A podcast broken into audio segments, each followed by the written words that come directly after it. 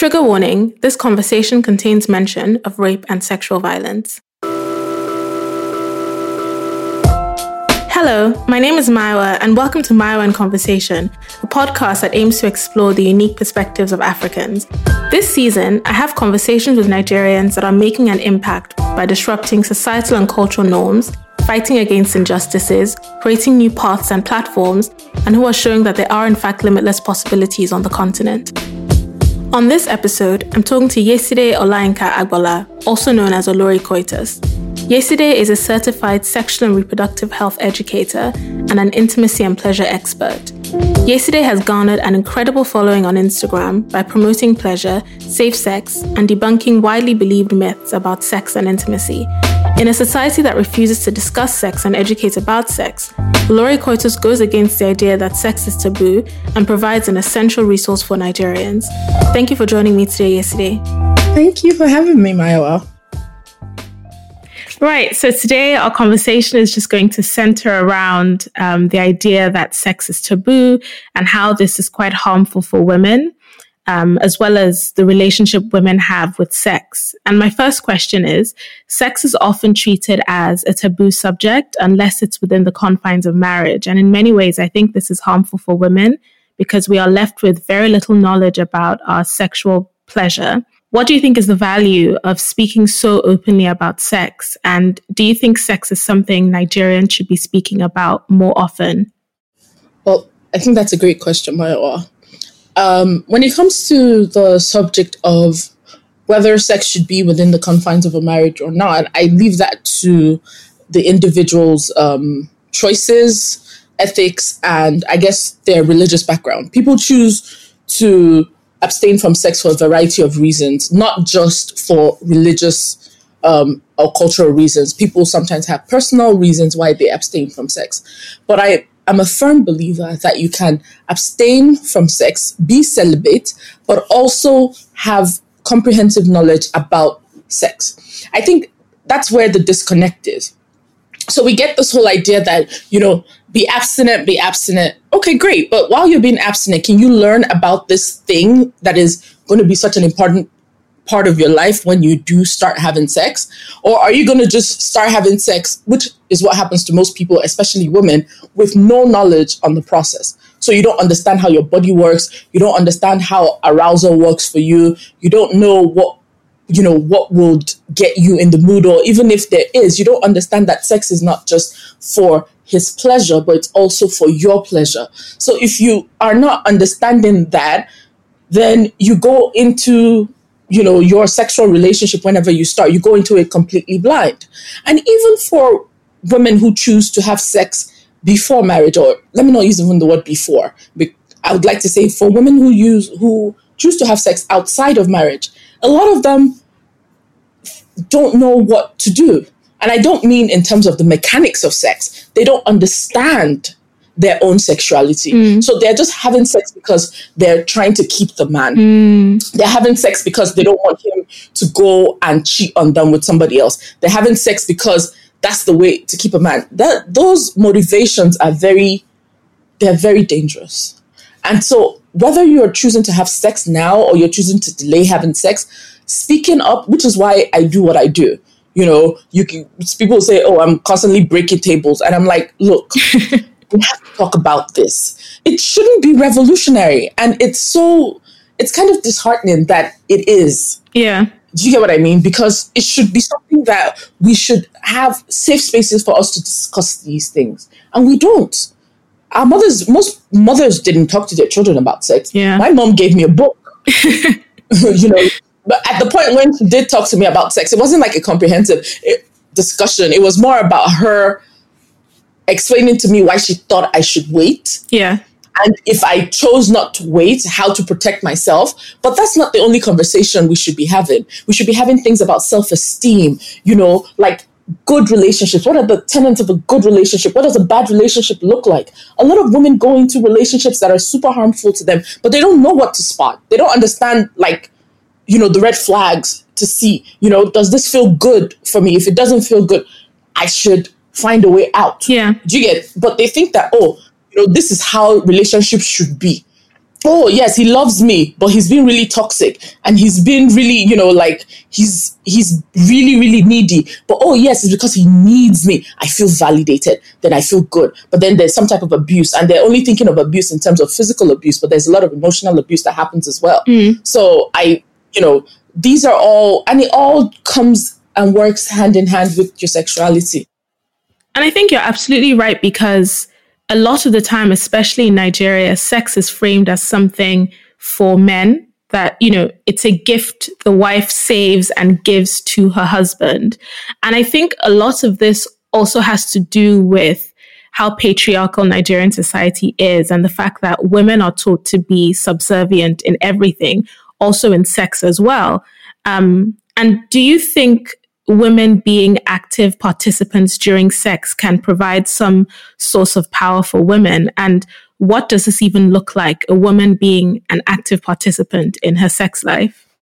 I mean, having an active participation in your sex life, it gives you agency. Mm. You know, you feel like you have some sort of power over your life. You can make a decision on your own life as opposed to you just taking whatever it is that you're given. And I mean, you don't have to you know, a lot of times people think that it means you when, whenever we talk about, you know, feminism or women's rights, that we're saying burn the men, you know, throw them away. No, we're saying that the woman has just as much rights as the man. Mm-hmm the woman has just as much power as the man. We're not saying that now the women are going to take over and overpower the men. There's really, that would then turn it into a matriarchy, right? Yeah. That's not what, at, at least for me, that's not what we're looking for. We're looking for gender equality, which is where both men and women are privy to the same set of rights, you know, and power.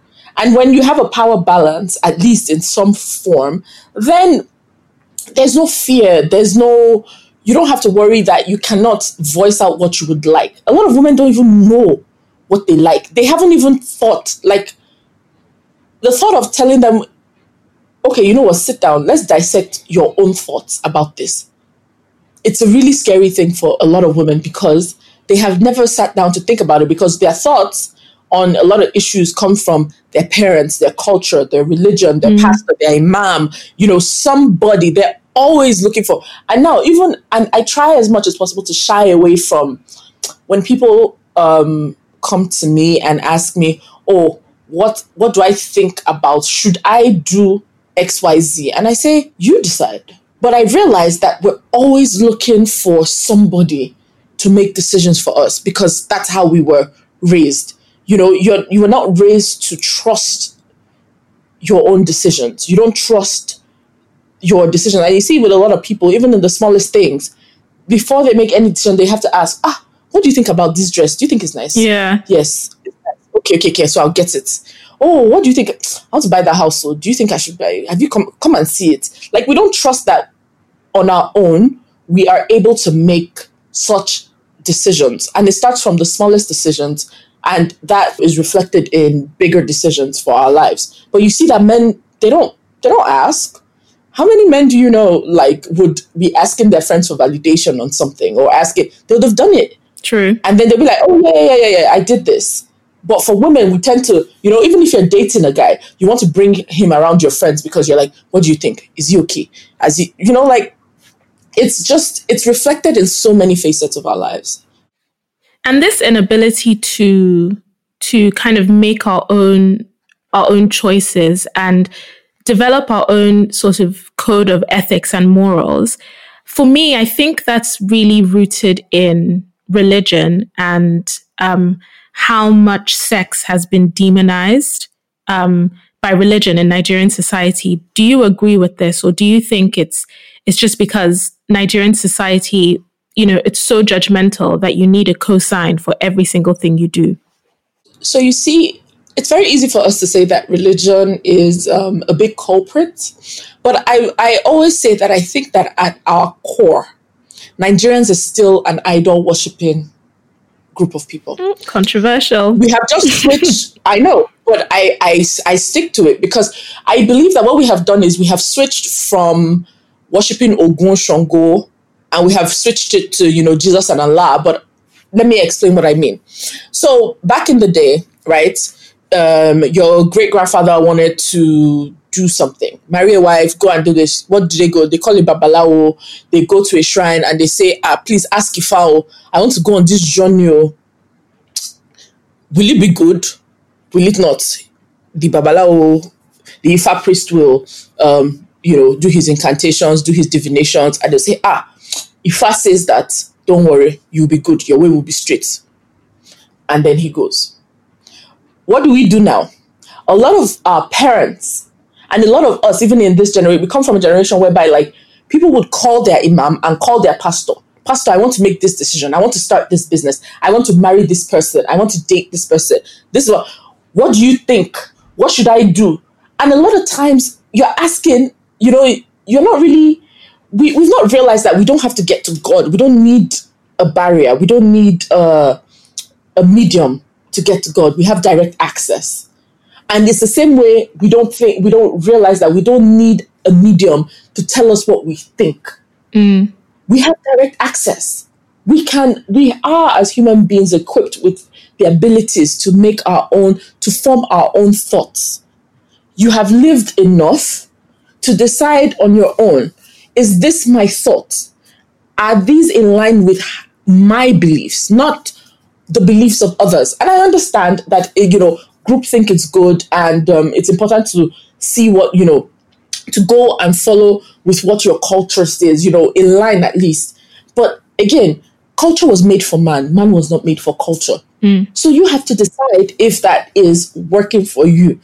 But again, it's really scary if you think about it because if you don't, if you find out that your thoughts, and I think this is probably why a lot of people shy from this, is when you find out that your own thoughts are different, they are divergent from what your culture believes, then you, the fear of being an outcast, of being ostracized, you don't want to be, you know, be, you don't want to be away from that community. Yeah. because and so you say you know what? Instead of me to just think about it, let me just go with the flow. This is what they're thinking. Instead of showing how you feel you then hide in the dark which is why because when people talk about sex and how and how religious we are we shouldn't have these many you know um, th- this high amount of STIs we shouldn't have these many um, abortions. We shouldn't have these many um, people having sex outside of marriage. But we do. And all these people identify as Christian or Muslim, and most of them attend church on a regular basis. They go to mosque on a regular basis. They pray, they fast. In all other manners, they're very devout, aren't they? Yeah. So if they were so devout, why, why then? Do, do you understand what I mean? I'm not saying I'm not casting judgment on anyone, but I'm just saying that like it's time for us to sit down and just rethink some of these things. And it's also because you know I have people who come to my page and say things like, "Oh, I, I literally had a man because yesterday um, somebody had quoted a Bible verse on my page. I was talking about masturbation, and then I quoted a Bible verse back to her because she said, "Oh, you know, it's sexual immorality," and I said, "Of course, you would think it's sexual immorality. If I'm reading the Bible, I'm looking for words and verses to validate my beliefs. If I'm reading the Quran with a certain thought, I am looking for words and verses in the Quran to validate my beliefs. Even a murderer can find verses in the holy books to validate their actions. But what I am saying is that if you already think that masturbation is a sexual sin, then of course you're going to think that it's sexual immorality and you should flee from it. However, is it possible for us to look at it in the te- context of, okay, you know what? Can you masturbate in the context of a marriage? Because the same Bible says that the marriage bed is holy and undefiled, mm. right? So whatever it is you, in the context of the marriage bed, I'm just using this as an example, Yeah. is holy. So then, can we say that then you are you're being holy while you're doing it? Do you, do you see what I'm saying? But hmm. people are so scared to even think. It's like me saying that is like blasphemous, but it's not. I'm a Christian. I truly do believe that God loves sex. Hmm. It's okay to study the word, to understand it and decipher it on your own, as opposed to waiting for what XYZ person, you know, is saying about it. I mean, it's good to hear what they say, but what are your own thoughts? What are your own beliefs? I think that it's it's so critical. And I think on this topic of, of religion and what's thought of as as sinful and, and taboo, I also think there's a lot of hypocrisy because even amongst, you know, my peers, when we have these conversations, on one hand, you have people who are very judgmental, very conservative, and very much rooted in whatever doctrine is preached in their church. But the reality is that they are having sex and they are, you know what I mean? They are doing all these things that exactly. they claim are, are, you know, unholy and sinful. You know, the Nigerians are so hypocritical. How do you think we can bridge this gap between what we say and what we do? And how can we make sure women and, and even just young people are safely practicing sex? Because to the outside world, they're going to have to reject and deny any sort of sexual pleasure. so I, I I think that education is power, knowledge is power. A lot of times, you know, these people we're talking about, they will have sex secretly and they will go with a lot of shame. Even at the point when even for people who are not having sex, you know, at the point where they now have the license to have sex, and this is what we find you have saved yourself for marriage, you have you know you have abstained for this long and then you get married but then you're getting married with the idea because this is you were sold the myth that um, you're going to have a wonderful sexual experience when you finally have sex. You're going to, you know, for the woman, they'll tell you, you know, your man is going to value you above all because you saved yourself for him. And then they go into marriage and then they realize that this is not actually their reality.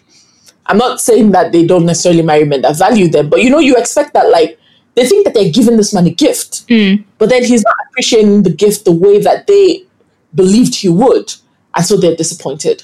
You know, they assume that they're just going to have a wonderful, great sexual experience, and then they get to the point of sex and they find that, that they're having issues with penetration. Mm. I've had couples, in fact, some of a lot of the work I do is with couples that are having issues with penetration because the wife was a virgin, didn't learn anything about sex and now it's the wedding night. They have been trying for a week. I get a lot of messages. Oh my God, we got married last week. We have been trying. She can't get wet. I've been trying to penetrate. It's not happening. The woman is saying, Oh, he's been trying to penetrate and it's not happening. And of course, there's disappointment, there's resentment. You know, all these emotions come into play. Mm. But imagine if this woman or this couple were educated prior to this. They knew what to look for. They understand they they were made to understand the value of non-sexual touching, of understanding what the erogenous zones are. You know, what are the parts of the body that are more, you know, um, sensitive to touch? What you know, what does she like? How does she like it? Maybe you know, understanding that like it's not a race to penetration, but just enjoying the process of intimacy. How different would their sexual time together be? Yes. If do, do you see what I'm saying? Like, and how different would that that shame? There's a lot of shame, even in the minimal sex education that we might have had. It is don't have sex until you're married. Don't let any man touch you, otherwise you'll be damaged goods. You make sure you don't get pregnant, or if you get pregnant, that's the end of it for you. Nobody will marry you. There's a lot of shame that comes into that. And we expect that somebody is going to get married, and the next second, like the minute they say their vows, all that shame and all that decades of conditioning just you know falls away and their new being oh, come on it doesn't work that way it takes time and i think on this on this topic of um, women being you know uncomfortable sexually and not really knowing their bodies and what they want and what they like and not being able to communicate that with their partners who might also be quite oblivious as well a lot of the time people talk about masturbation as a as a solution to this you know women masturbating more and knowing their bodies more yes. um, and knowing kind of how they like to be touched more. Exactly. Is this some sort of solution to that? Oh the science you know the research and the science backs it up. The in order for us to close the orgasm gap and what is the orgasm gap? It's just saying that if the if a man and a woman have sex a 100 times the man is going to orgasm about 97 98 times and the woman will orgasm about 60 times that's just shocking and in fact i believe that this i actually think the numbers are actually lower for Nigerian and African for women. For mm. because I think that that number maybe works for women in the West. I would put it to you that maybe the number with Nigerian women might be 30 or 40. That's just shocking. It's just incredibly sad. And it's also because the women don't know the way to their houses. How can they show the man how to get there? The men are not patient enough. They have not been taught to learn patience and delayed gratification, understanding the value and the pleasure in giving their partner pleasure. Yeah. You know, before it used to be that the man would just say, I am the man. Yes, I knocked this. Now there's a lot of times when men, you know, men are getting a lot of um, validation from knowing that their woman has orgasmed.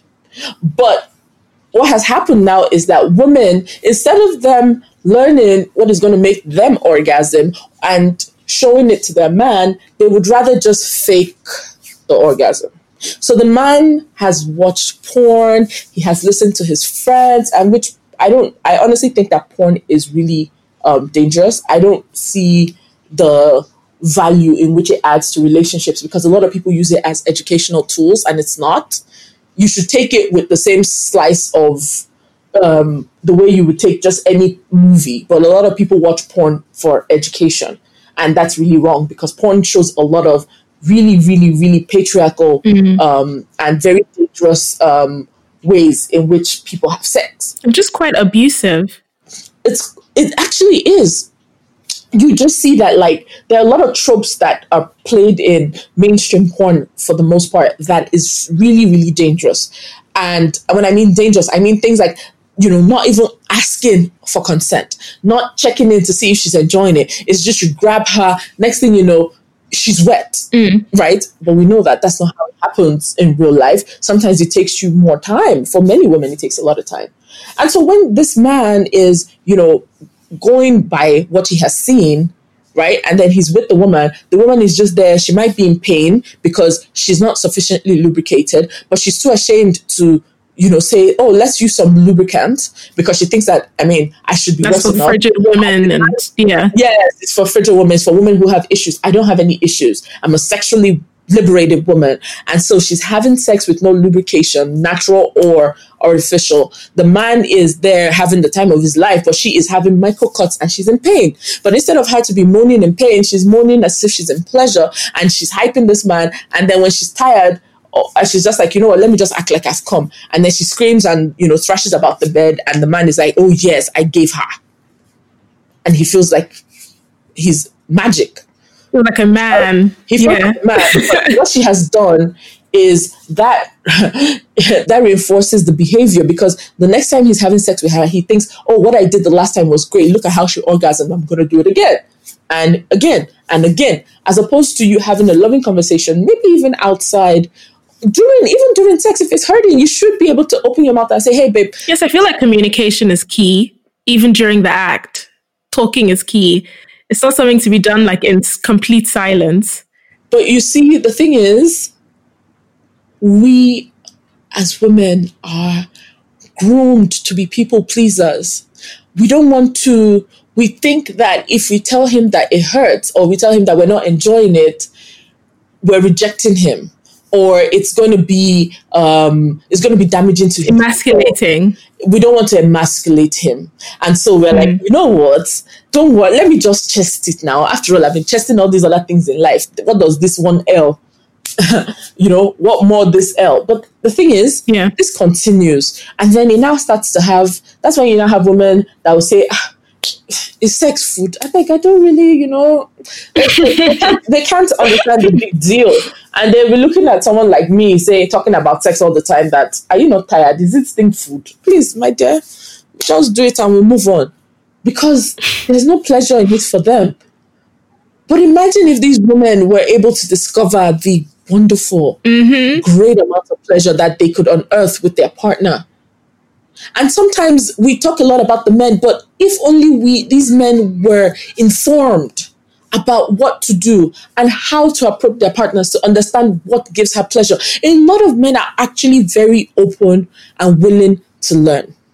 Yeah. I just think that they they have been conditioned into, you know, like, oh, of course she likes it. If you ask most men, if their wife enjoys or their woman enjoys having sex, they say, oh, of course she does. Oh, she loves it. Does she really? Exactly. It's like, does she? Mm. but they think she does because she hasn't told them differently. Yeah.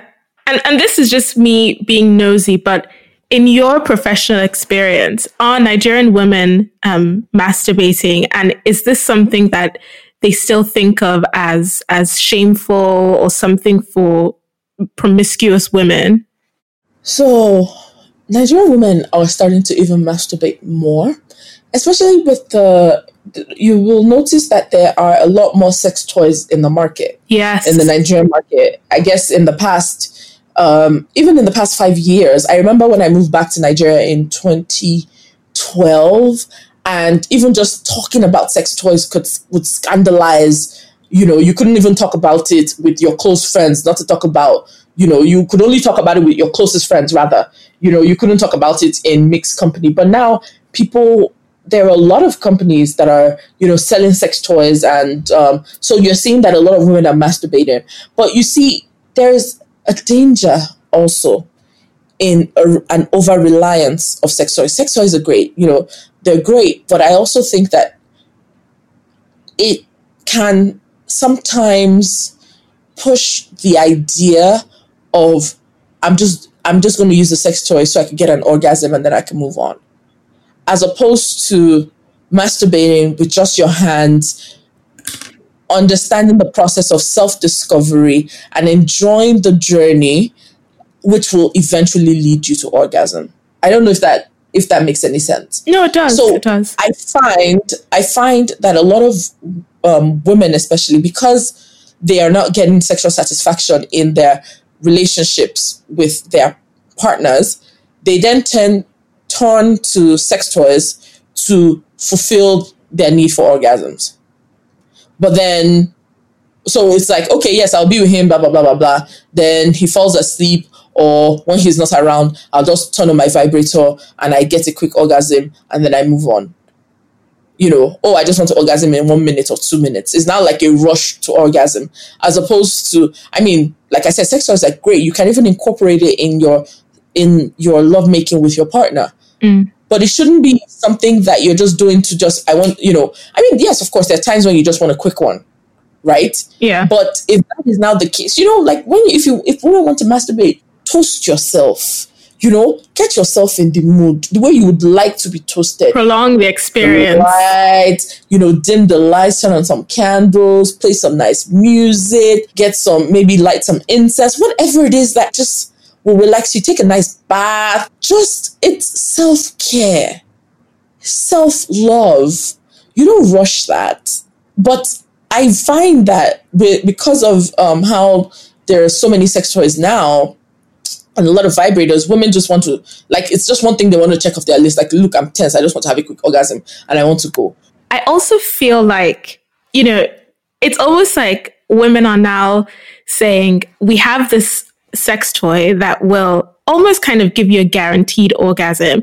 And it's almost like making up for all the lost times. Mm, yeah. Like, I don't know. I, I feel like it's almost like that because now it's like you have this thing that will do for you what many male sexual partners probably haven't. That, that's really true. Oh, so right. it's kind of like why work on yeah, it's like why work on, you know, really building a better sexual relationship with my partner when I just have this thing. I don't have to talk to it. There's no journey. It just happens uh, and can happen in less than three minutes. You are hitting the nail on the head.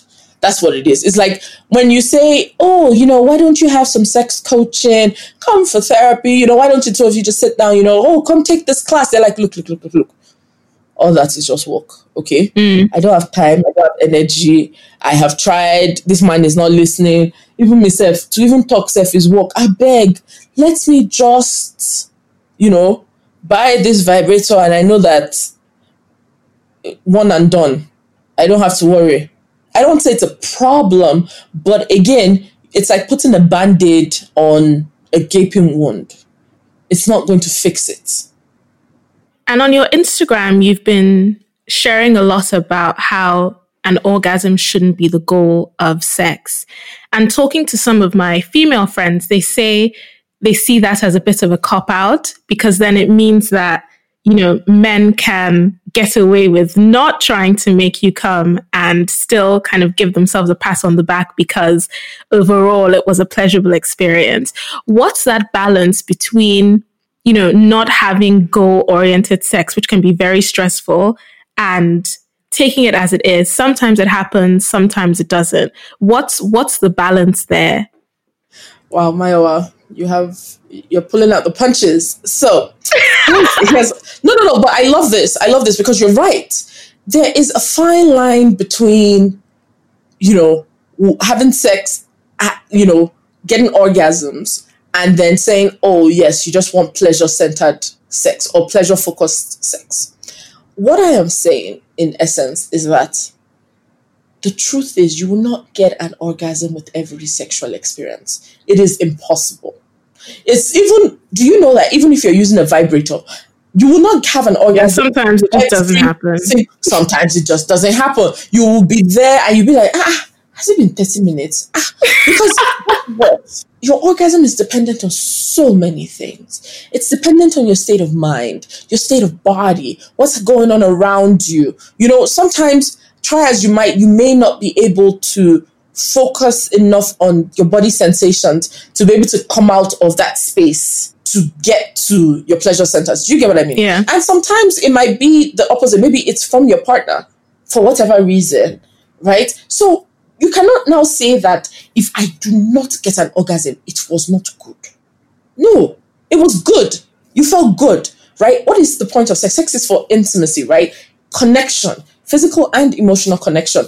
Did you have physical and emotional connection during that sexual experience? Yes. Did it feel good for you? Yes. Did it feel good for him?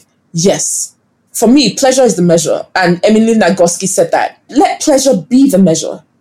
Now, don't get me wrong. If this is happening 10 out of 10 times when you're not getting an orgasm, we have a problem. We have to fix that. But if you're having an orgasm eight times out of 10, nine times out of 10, I don't think that that one time you don't have an orgasm should be such such a disappointment or should be such a problem. Do you do you see where I'm going? Yeah. It's like when I tell men that um, there might be times when you will have erectile dysfunction. There might be times that you won't be able to get it up, or it will get up, but it won't be hard enough for you to penetrate. It would have gone soft. 80% of men under 40 will have experienced this at least one time or more. Don't worry too much about it because it's also a function of just the same way um, your orgasm is a function of your state of mind, that is also a function of your state of mind, not just physical. It becomes a problem when it's happening more often. You know, it happened today, it happened tomorrow, it happened the day after. Okay, there's obviously a problem. Is it psychological or is it physical? But you cannot say that if it happens once, oh my God, because what usually happens with when you're focusing on orgasm as the goal is that all you're doing is the race to the orgasm. How fast can I get it? How quickly can I get it? Okay, it's it's not like a thing of validation for your pride, you know. Did he get me to orgasm? And that's when you hear things like he couldn't even make me orgasm. Mm.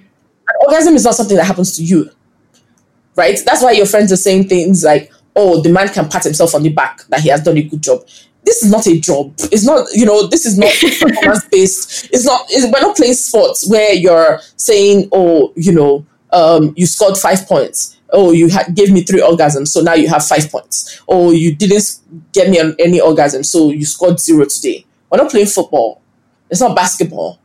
What we're doing is just imagine that we're going on a trail, on a nature trail, right? We're hiking and we're walking through Obudu Cattle Ranch and we're seeing all the different parts of nature, appreciating it, loving the scenery, you know, feeling good about just being connected to nature. Even if we don't get to the end of the trail, did we not have a great time? Yeah, you had a good time. I feel like that's like the perfect analogy.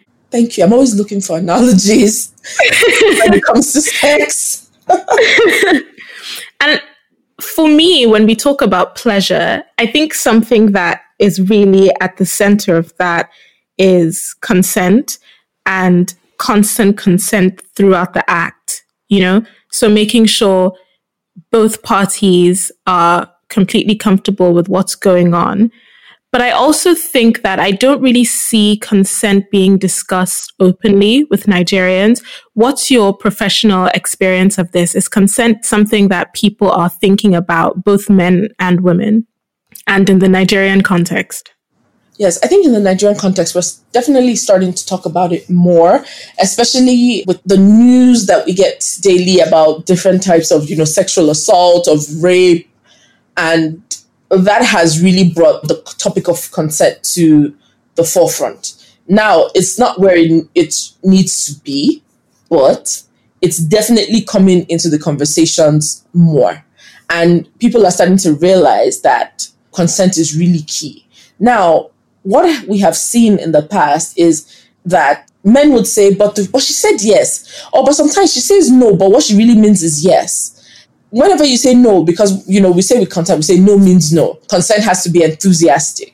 But we also, on the flip side, have to encourage women not to say no when they mean yes. Mm-hmm.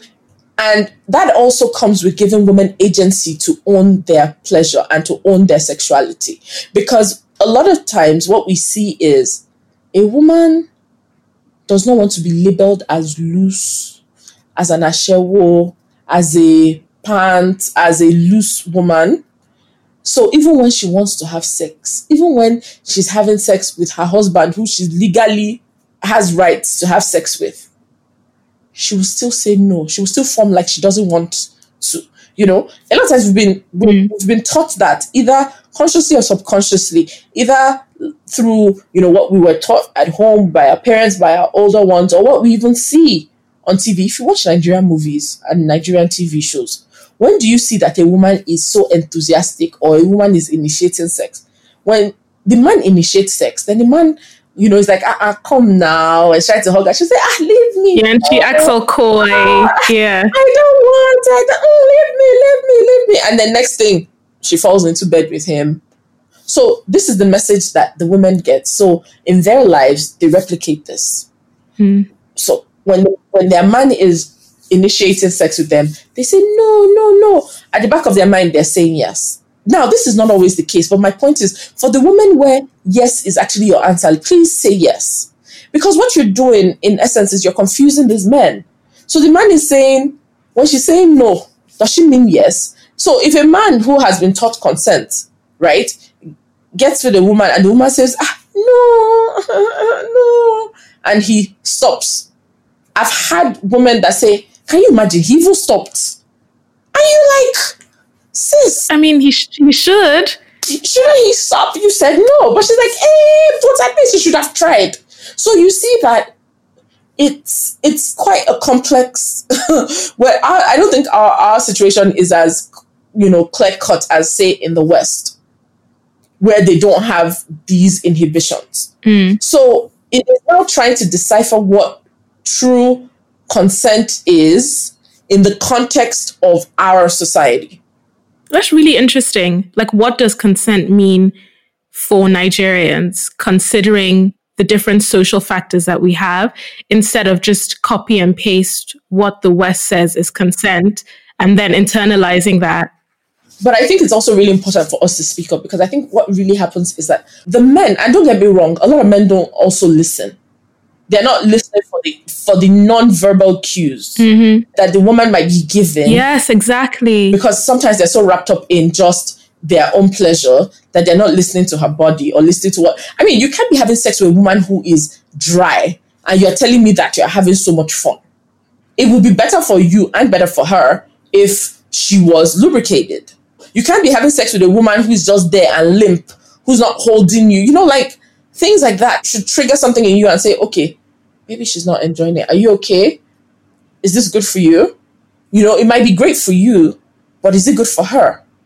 And women also don't understand that they have agency to say no at any point. Like you could have agreed, yes, to take off your clothes, mm. but then at the point after you've taken off your clothes, you might change your mind. And it's okay for you to change your mind. And it's okay for you to say no. And it is important that your no is taken seriously.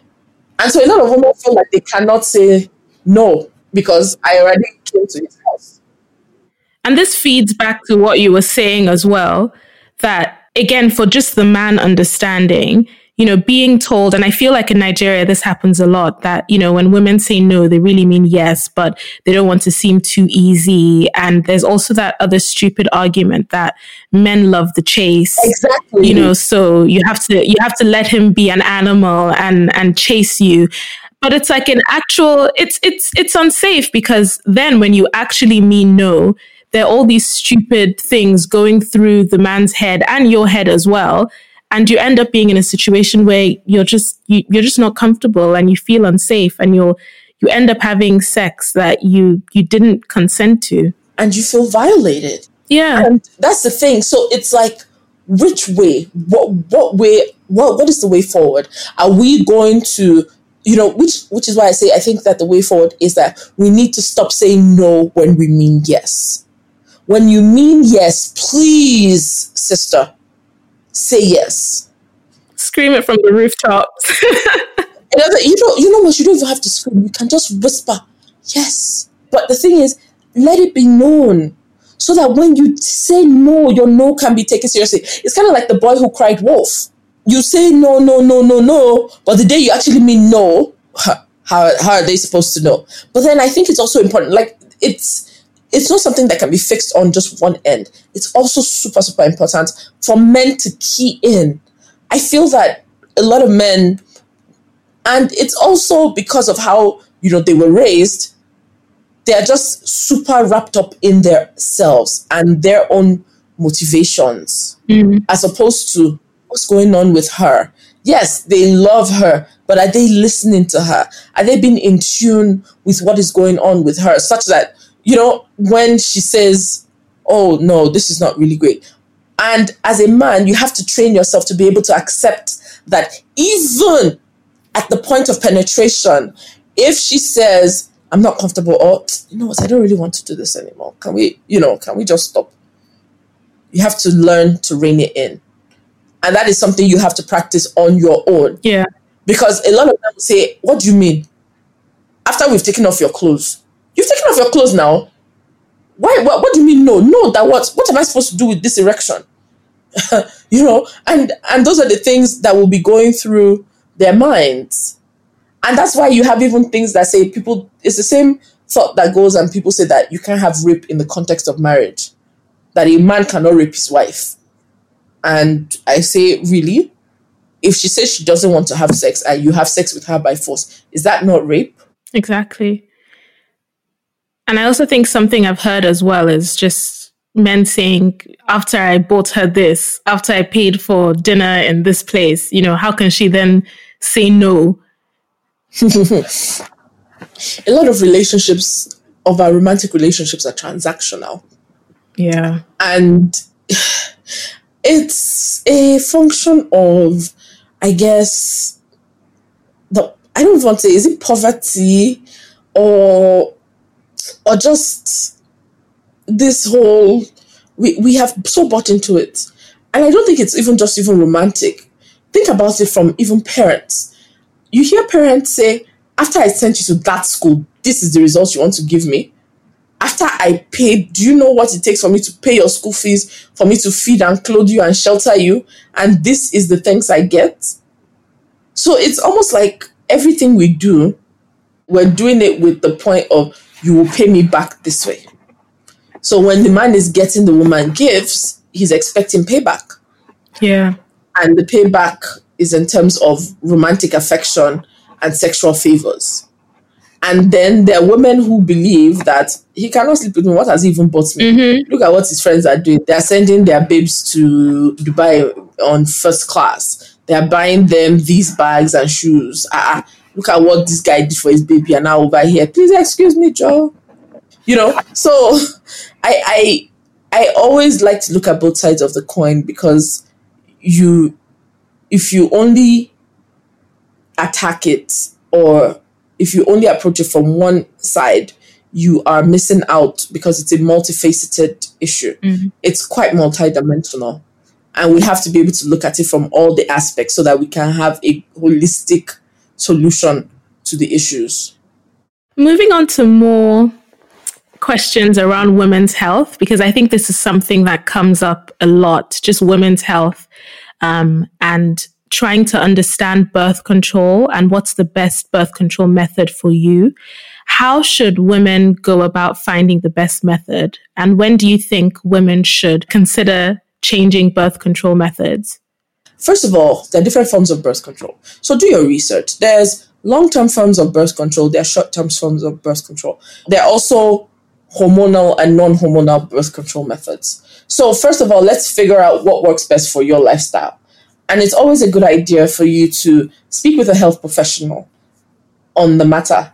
Um, so that, first of all, you're examined, you know, not all forms of birth control would work for everyone. For example, if you're someone with high blood pressure, even if you haven't had high blood pressure, but you have a family history of high blood pressure or blood clots, certain terms of birth control would not work for you.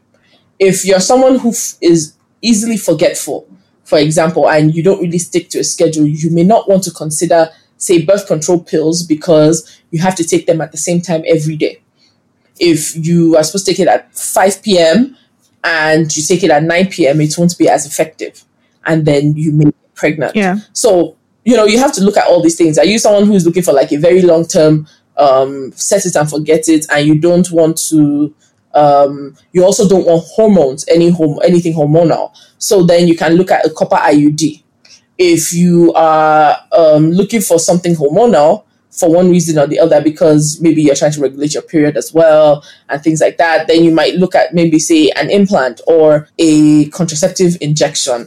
So, and if you're someone maybe for personal or even maybe religious reasons, you don't believe in any type of synthetic birth control, then you might look at the calendar method or you know the cycle method where you are mm-hmm. tracking your cycle by the calendar but the thing about that method is that you have to be someone who has a very regular period if you're someone who has irregular periods it might not really work for you because you might miss out on when you think you're ovulating, then you could get pregnant as well. But there, there are quite a number of um, different types of birth control. I think it's good for you to start thinking about birth control before you start having sex, as opposed to having sex and then start thinking, oh, what kind of birth control should I go on? So, my last question is What is the one thing you wish all women knew about sex?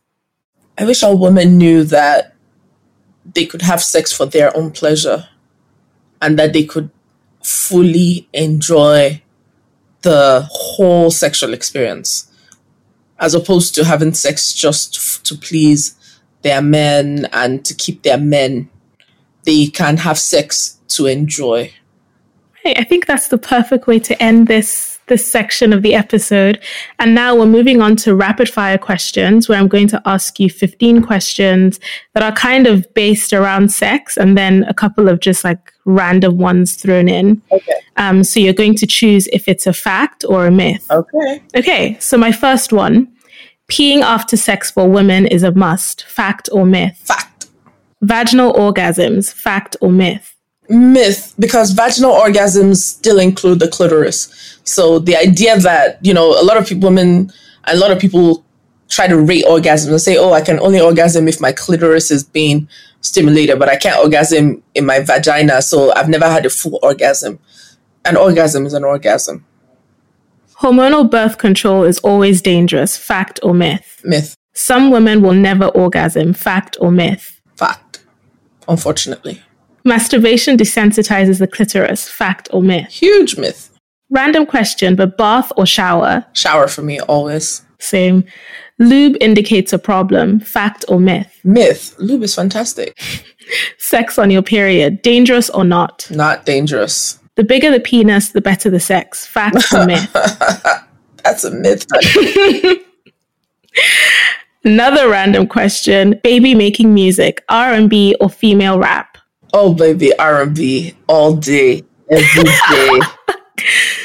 Vaginas are tight or loose, depending on how much sex you have. Fact or myth? Big myth.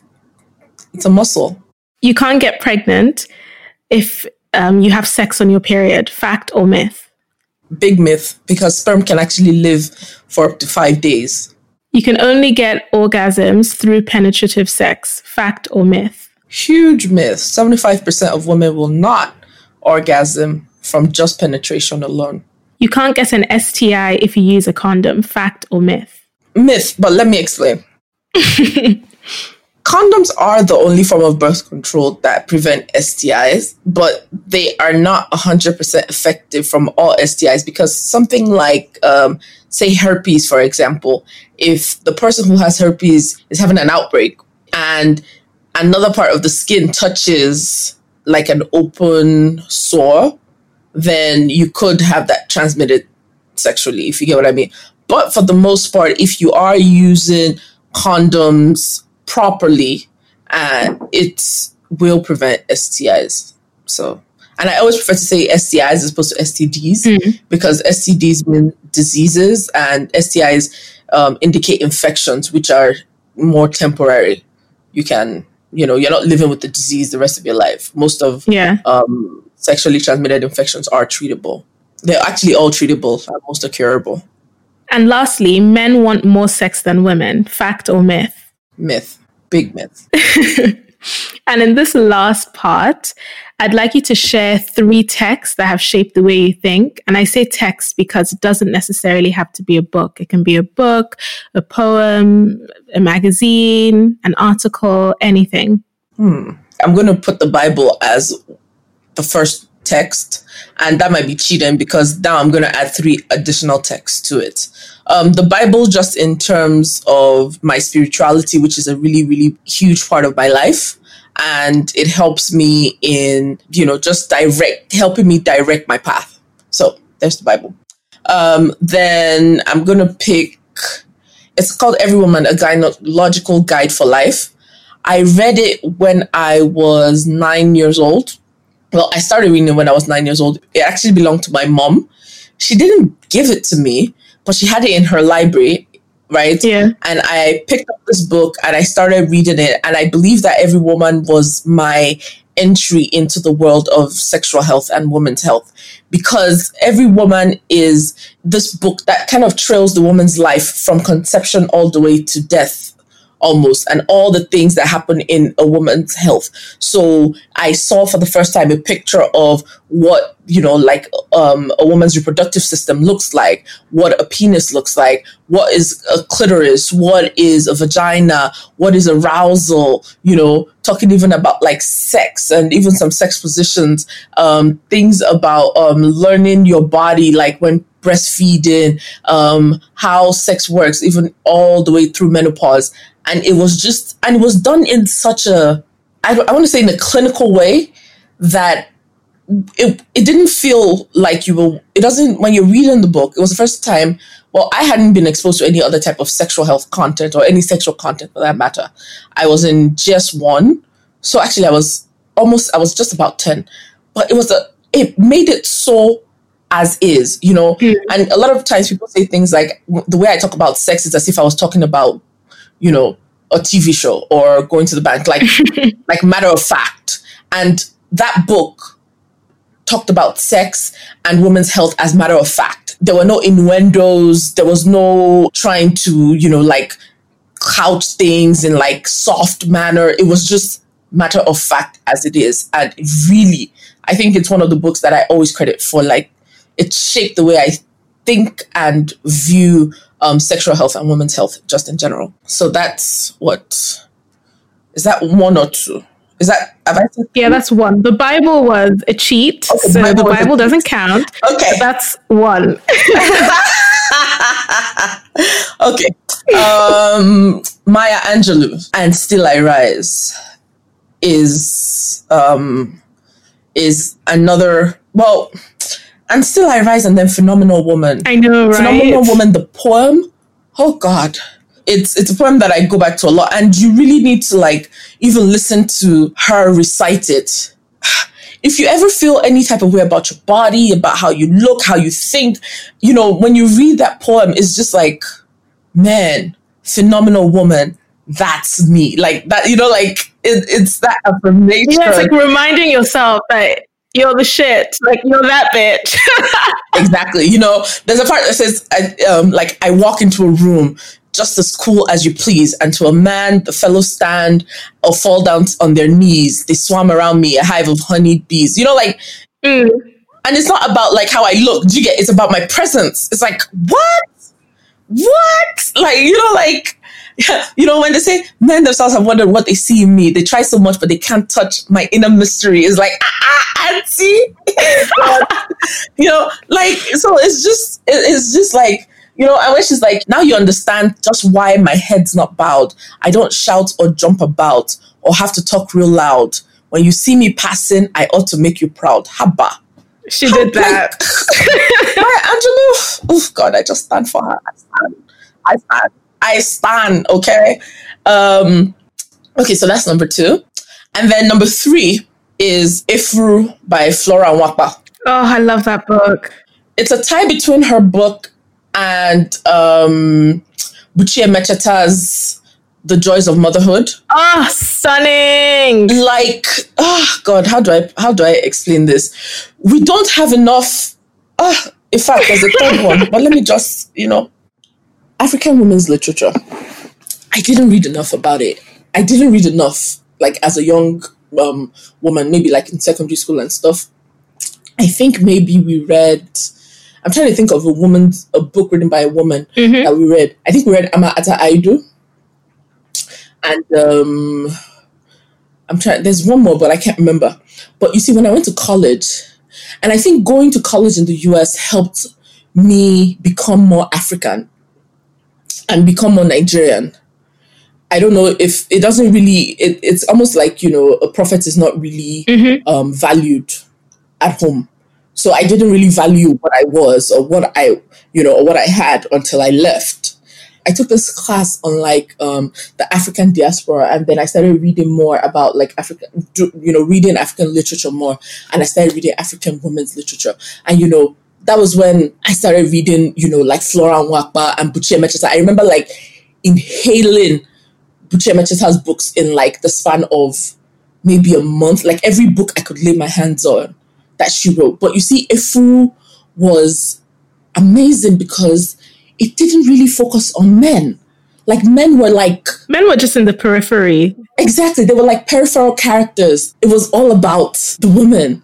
And it was amazing because you don't get that from an African writer. And you know, and that really spurred me to read more books by women. So now like now I love mm-hmm. I'm currently reading um Sefi Atta's um The Bead Collector. I love like I'm I'm constantly looking for African female authors. Because, I mean, you know, of course, maybe because I can relate the most yeah. to them, you know, and a lot of the things they talk about and the themes that they um, write about are themes that mm-hmm. have one way or another also affected my life personally. But yes, I think, um, yes, I think I've given you three books or three texts yeah, this year I've literally told myself that I'm only reading Black woman writers. And it's just been amazing, just so amazing to just live in this universe created by women. And it's just so affirming as well and just so empowering. And I've just noticed that my self esteem has gone up so much just reading women and centering women characters. Like your shoulders are up. Yeah. And it's like the best feeling. I just love it. And, you know, I think that even spurred me to read just women writers just across the world. Like I got into like reading like Jhumpa Lahiri, um, reading like a bunch of just you know female authors, not necessarily from the West. I started seeking out you know books written, and the theme is I don't want to say identical, but you can see a thread. Mm-hmm. And it's very different from if you're just reading, um, you know, like Western literature or, or books written by um, women, even if you're looking at the feminist movement in the US, it's so exclusionary of women of color. Yeah. And it's really important to be able to get those stories and read those stories. I mean, if you read for like Ijeoma Umebinyuo's um Letters to Ada, it's like mm, stunning. What you know, you're just like, oh like like literally goosebumps. I mean, goosebumps from her poetry like sis, you know, or are you ta- are we talking about um Nayyirah Waheed? I think gosh, I hope I get her name right. and you know, there's just so many, so so many. And as a woman of color, as an African woman, it's so important to like feed your soul with these type of texts. I agree 110%. Thank you for being on today's episode. It's been such an amazing conversation, even with all the technical issues. hey, look, we're in Lagos. Well, it's, it's bound to happen. We move, we move, we move, we push through. And yes, this was really, this was a great conversation to have. Thank you so much, Mayowa, for having me. Oh. To find more information about Yeside, follow her on Instagram at Olori Coitus. That's O L O R I C O I T U S. There you can find links to book one on one sessions with her, as well as book group events. You can find me on Instagram where I'll be reading and reviewing books at Mayowa underscore reads. Thank you for listening.